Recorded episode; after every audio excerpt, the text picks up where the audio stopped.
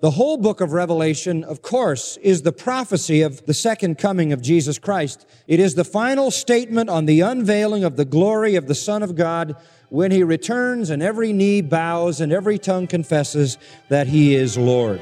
And this book ends with a final invitation in the light of that reality.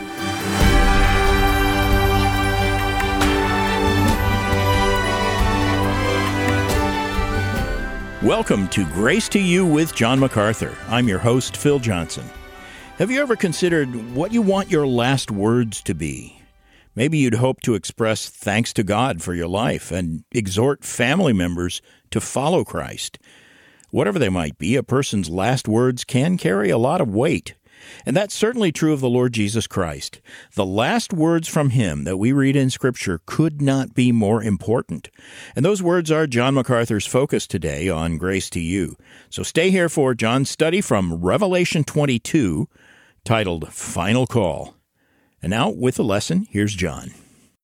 Well, let's open our Bibles to the final chapter of the Bible, the 22nd chapter of Revelation. Revelation chapter 22, God's last invitation. The Bible opened with a promise. The promise of a coming Savior.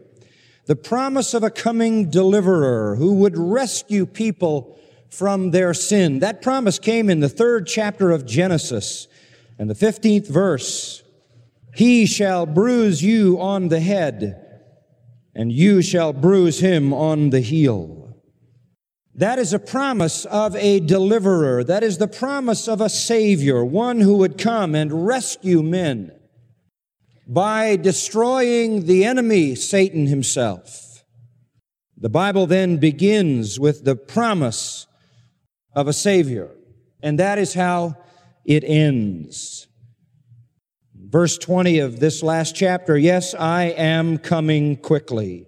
Only this is the promise of his second coming whereas Genesis 3 was the promise of his first coming. W.A. Criswell wrote this First, the Savior is to come that he might be crushed, bruised, crucified, and made an offering for sin. He is to come to die as the Redeemer for the souls of men. After God made that promise in Eden, hundreds of years passed, millenniums passed, and the Lord did not come. When finally he did arrive, he came unto his own, and his own received him not. He was in the world, and the world was made by him, and the world knew him not. The thousands of humanity had forgotten the promise, or else they scoffed at its fulfillment. When finally announcement came that he had arrived, the learned scribes pointed out the place where he was to be born, but never took the time to journey the five miles from Jerusalem to Bethlehem to welcome the promised Savior of the world. But however long he delayed, and however men forgot and scoffed, and however few of a faithful band waited for the consolation of Israel, as of, as old Simeon, yet he came.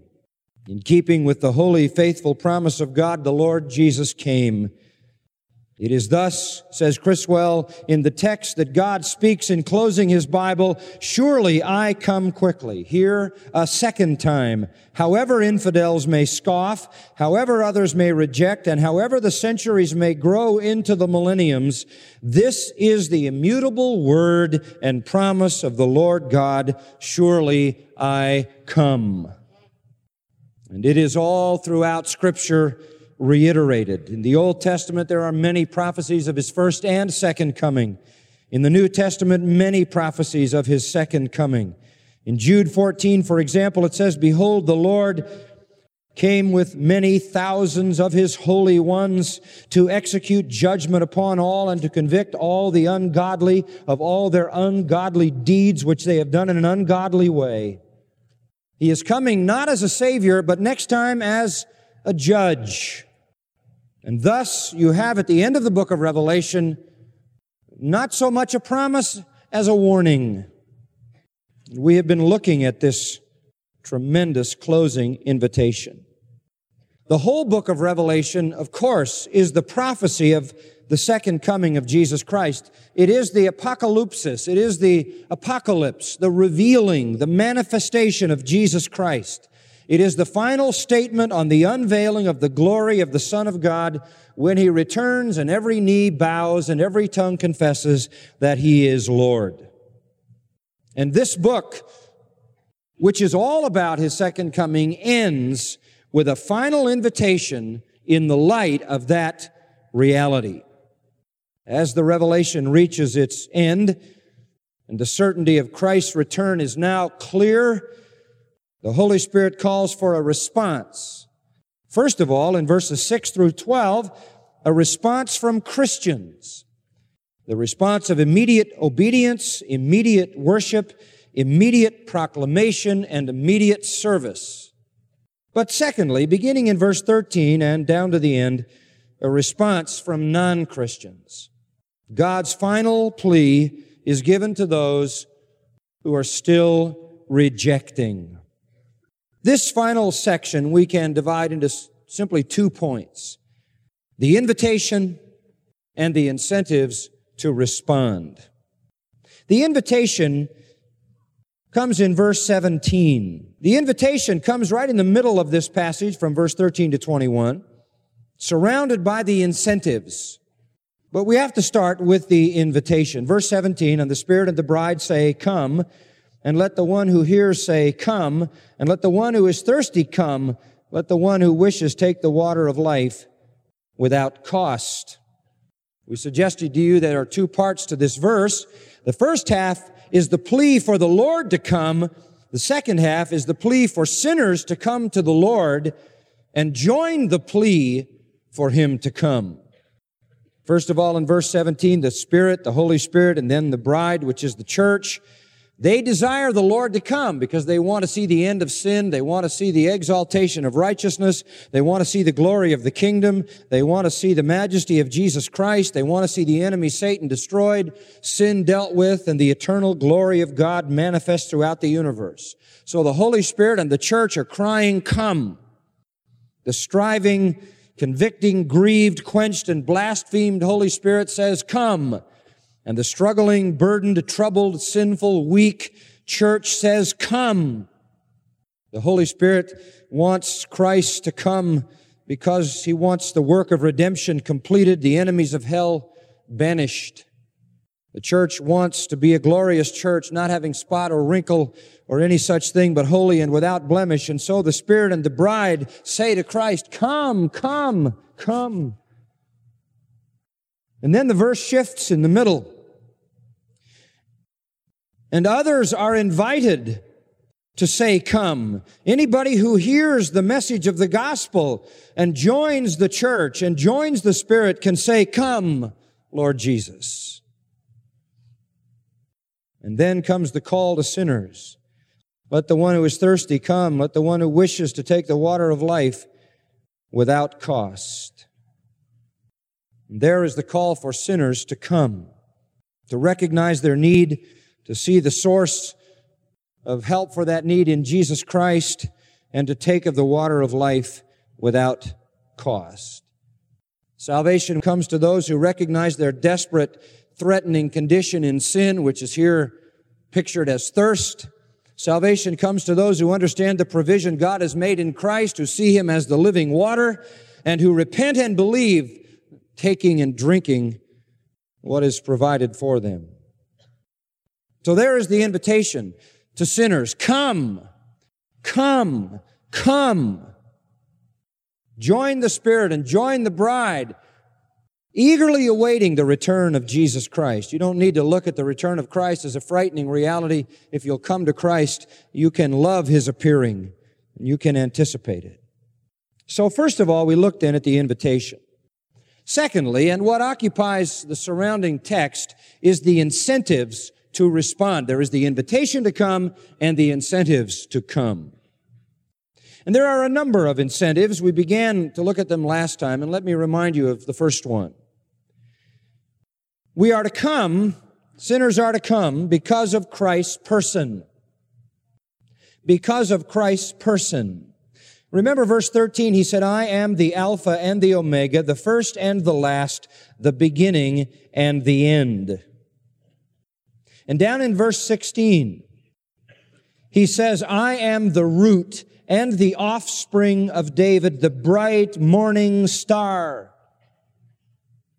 What is the significance of that? It is this. It is not just anyone who is calling the sinners to come. It is none other than the Alpha, the Omega, the first, the last, the beginning, the end, the root and offspring of David, the bright morning star. And those are all titles for Christ, Jesus, the Son of God, the living Lord, the eternal, infinite, transcendent one. He is the source and end of all. He is the goal and consummation of all. He is the root of David. That is, he is the source of David. That is to say, he is deity. He is God. He is also the offspring of David. That is to say, he is a child of the line of David. That speaks of his humanity. He is the God man. And then he is called the bright morning star. I told you the Jews used the term star to describe a hero. He is the hero of heroes, the brightest star, the morning star that shines brightly to shatter the darkness just before the herald of the dawn. It's not just anybody who's inviting the sinner to come. It is the majestic living Lord of heaven. The preacher is not the inviter. He is. He is the one who has sent the invitation. We just deliver it. Oh, what a majestic one calls you to eternal life, calls me to eternal life, calls every sinner to eternal life. To turn down the invitation is to spurn the supreme being in the universe. And such an affront to him comes with an immense cost. Secondly, the incentive to come is because of Christ's person, and secondly, because of heaven's exclusivity because of heaven's exclusivity. There's another compelling reason to come to Christ. Another compelling reason to believe in the one who died and rose again, to repent of your sin and embrace him as Savior and Lord. And that is because of what verse 14 and 15 says. Blessed are those who wash their robes that they may have the right to the tree of life and may enter by the gates into the city. Outside are the dogs and the sorcerers and immoral persons and the murderers and the idolaters and everyone who loves and practices lying. What that tells us is about the exclusivity of heaven. It is not a place for everyone. Everyone doesn't go there. There are some people in verse 14 who are inside participating in the tree of life. There are others who are outside, shut out, according to verse 15. It is likely that in verses 14 and 15, Jesus is still speaking, and if I had been the editor on a red letter Bible, I would have made sure that all the words from verse 12 clear through verse 16 were in red because I think there's no reason to assume our Lord is not continuing to speak right here. Look again at verse 14.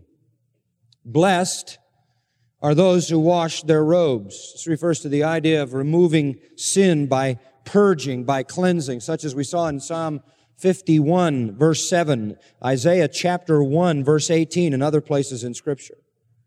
And we noted that the only agency by which such cleansing can be accomplished is by the blood of Jesus Christ. 1 Peter 1, very, very familiar and very important scripture says, you were not redeemed with perishable things like silver or gold from your futile way of life inherited from your forefathers, but with precious blood as of a lamb unblemished and spotless, the blood of Christ. It is the blood of Jesus Christ. It is the death of Christ, his atoning work that alone can wash away our sins. This is again repeated in the book of Hebrews. In fact, many times. I think of just one verse, Hebrews 9:14, how that the blood of Christ, who through the eternal Spirit offered himself without blemish to God, cleanses us from dead works to serve the living God.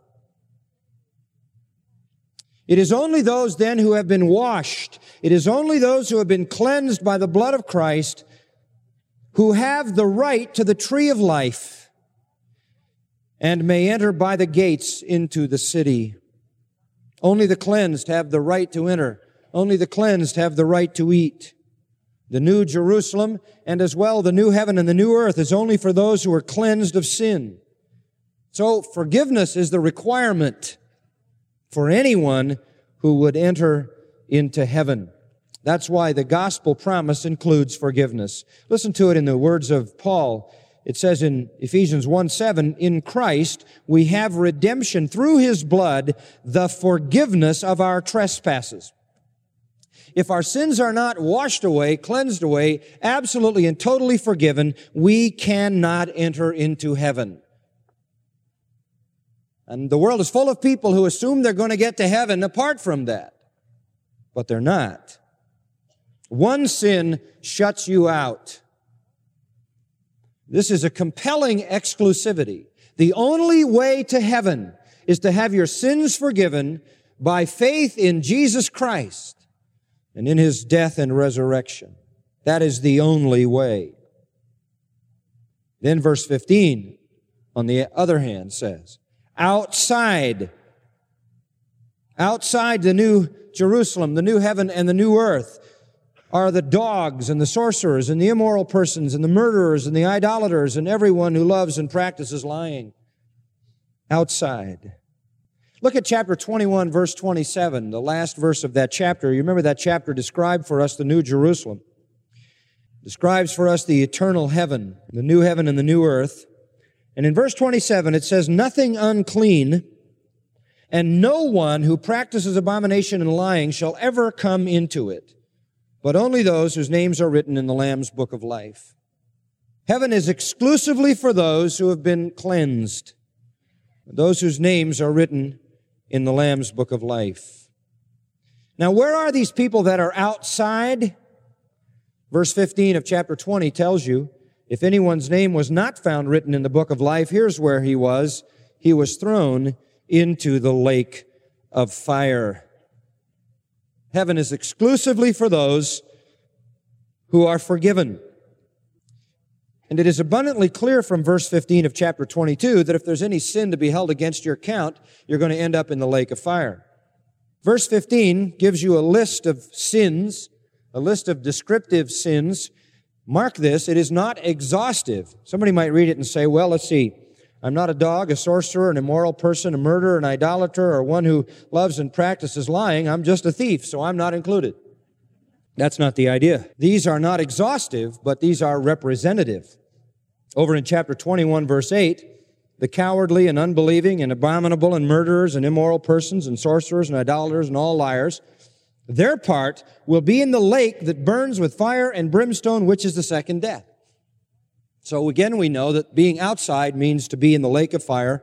And the list there is a little bit different, indicating to us that this is a representative list and not an exhaustive one. These are people who will still bear their sins and the punishment for them. Now, I want you to look at this list because while it is very apparent uh, what he's talking about in most cases, there is at least one word here that might baffle you a little bit, and that is the first one. Outside are the dogs. We have domesticated the dog pretty much in our culture, so we might not understand that. In fact, you might have a little dog that is uh, more friendly to you than other members of your family. That seems to be true in some cases. You may look at your dog almost as if uh, your dog had a personality and uh, something more than just instinctive behavior. And You might cherish your little dog, taking very fine care of it. That was not how dogs were treated in the ancient world. They were often called curs. They were scrounges. They milled around the garbage of the city. And they were despicable creatures for the most part. And calling someone a dog was referring to the person of the most low character. Dogs uh, were not particular about what they did in view of everyone. They had no desire to hide the less, the less desirable functions, and you well know that. Dogs will leave their mark anywhere and everywhere. And they were synonymous with the lowest, the scum. Such indications are found even in the Old Testament as well as in the New. Uh, for example, and I won't read a lot of them, but just a couple to give you the idea. Second Kings chapter 8 and verse 13. Then Hazael said, But what is your servant who is but a dog that he should do this great thing? To call someone a dog was the lowest. In fact, the Jews would call the Gentiles dogs, and that was an epithet that infuriated them and demeaned them. In Isaiah 56:10, talking about unfaithful men who are supposed to be in spiritual leadership, it says of them, all of them are dumb dogs, unable to bark. It is used as well in the New Testament with similar kinds of significance. It is used, I guess we could say, and I'm looking for some words to describe it as simply as I could, it is used to describe the impudently impure. It is used to describe those who were blatantly impure. Now, this may really surprise you.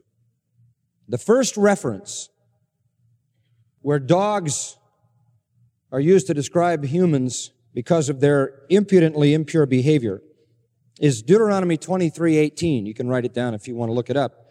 Deuteronomy 23:18 and it refers to homosexual prostitutes.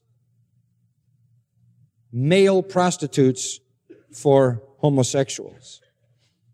They were the lowest of the low. The lowest of the low. They're going to be outside the kingdom. And so are sorcerers. That refers to people engaged in magic, drugs. Pharmakeia is the word from which we get pharmacy.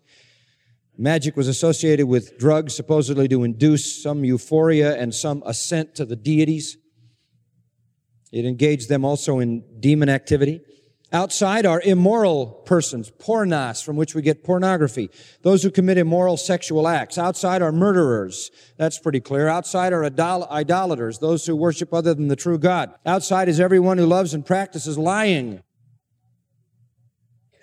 And here we have then another representative list like the one I mentioned earlier in chapter 21 and verse 8. A representative list very much like uh, 1 Corinthians chapter 6. The New Testament is full of these. Neither fornicators, idolaters, adulterers, effeminate, homosexuals, thieves, covetous, drunkards, revilers, swindlers shall inherit the kingdom of God. That's 1 Corinthians 6. Galatians chapter 5 has another such list. It talks about those people who uh, will be outside the kingdom, immoral, impure, sensual. Uh, it talks about their sin of idolatry, sorcery, enmity, strife, jealousies, outbursts of anger, disputes, dissensions, factions, envying, drunkenness, carousing, and things like these. You have a similar list in Ephesians 5 5. Now, the point that I want to make out of verses 14 and 15 is simply this. Hear the invitation, my friend, because heaven is exclusively for people whose sins have been cleansed. It isn't that none of us have ever done those things. It is that we have been forgiven. Who doesn't want to be forgiven? The one who cherishes that sin. That if it is unforgiven, if you do not come to the foot of the cross and embrace Jesus Christ, you will die in your sin, Jesus said, in John 7, and where I go, you cannot come. You will not go to heaven. You will burn forever in the lake of fire. And so the invitation is, let the one who is thirsty come and let him take of the water of life without cost. There's no charge. Just come and drink, receive eternal life, receive forgiveness. And you should be compelled to do that because of the person who asked you and because of the exclusivity of heaven. You will be left out if you are not forgiven, and you will not be forgiven unless you come to Christ who alone grants forgiveness.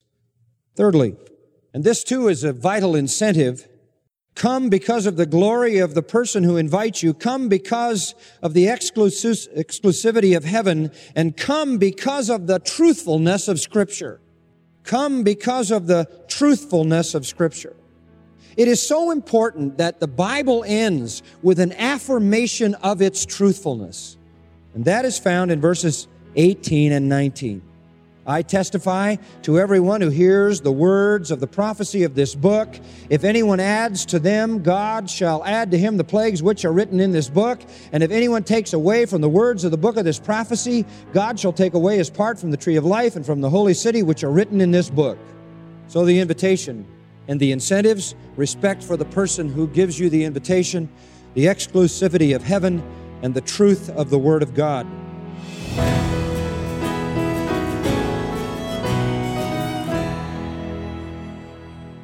You're listening to Grace to You with John MacArthur, Chancellor of the Masters University and Seminary. John has titled his current study Final Call. It's a look at Christ's warning of judgment in the last few verses of the book of Revelation, and also his promise of hope to those who follow him. Now, there's more to say about God's final call, as you'll hear tomorrow. But right now, we have a final call of a different sort to mention.